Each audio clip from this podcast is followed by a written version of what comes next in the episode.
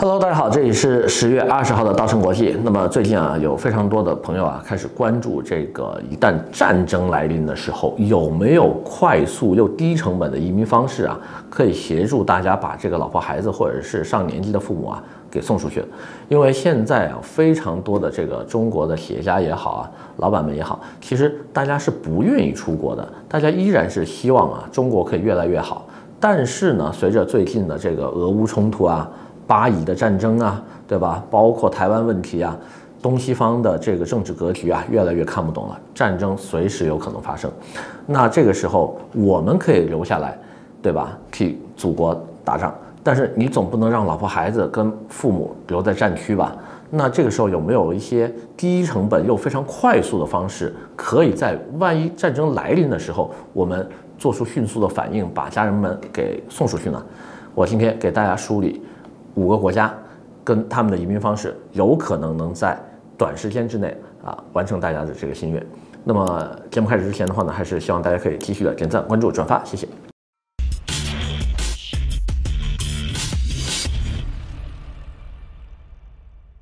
Hello，那今天我们梳理五个哈，在一年之内就能拿到身份，并且的话呢，成本非常低又。相对安全的一些国家或者地区，能帮助大家快速的移民的哈。那么今天先说第一个，就是泰国。我们都知道泰国并不是一个移民国家，但是呢，泰国有一个签证的种类叫做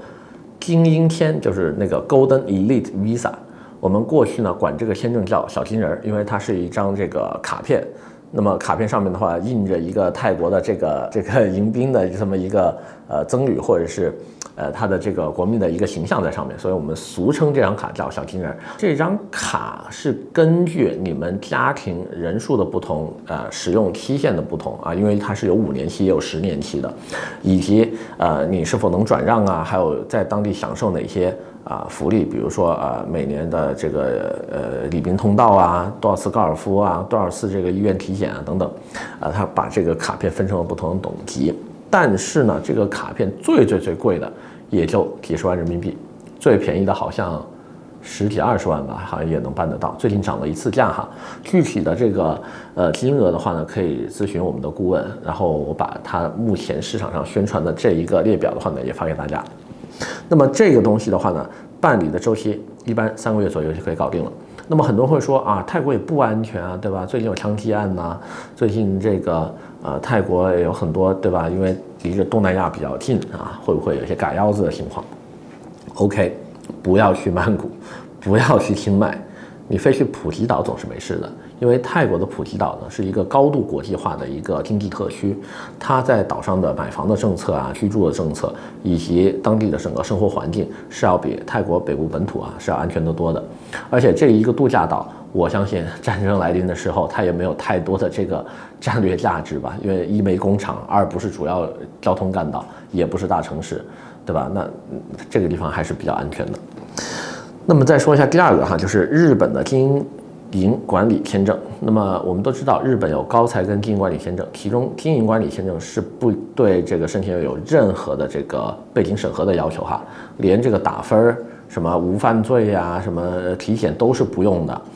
你只需要在日本成立一家公司啊，就可以做这个。类别的签证了，那么这个签证的办理速度也是非常快的哈。目前呢，四到六个月加上你准备这个资料的时间哈，到它最终呃投递再批复下来也是足够的了。所以这个东西的话呢，也是能迅速的帮助家里面的这个。呃，人去出行的，只不过呢，这个签证要注意一点哈，带不了父母，可能你要单独花钱给父母，再单独办一个，才能完成两代人的这个出行。OK，那么再说一下现在的这个新加坡 EP，新加坡 EP 的话呢，审理速度有所放缓哈，不像过去什么两个月就能出签了。现在的话，我们建议大家就是把新加坡 EP 呢看成一个四到六个月才能出来的东西，因为新加坡呢现在有两个事儿比较大，一是改政策了，新加坡的 EP 开始要打分，所以。要打分的话，他会一下子把你的背景的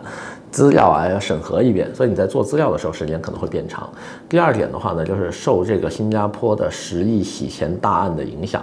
呃，现在他对外来的这一些高客呀啊高净资产的这些客人的话呢，呃，审核还是比较严格的，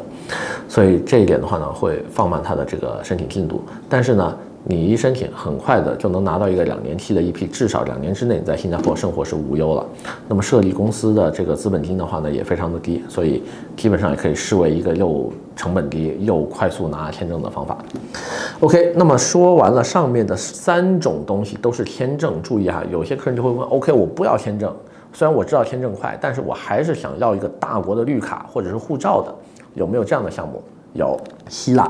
目前希腊投资移民涨价了，所有的过去热卖区域从二十五万涨到五十万，但是依然保有三个，就是在雅典周围还是有三块片区呢，它是继续按二十五万欧元来卖房的啊，继续执行执行这个老的政策，二十五万买套房产就可以移民，其中包括南部重镇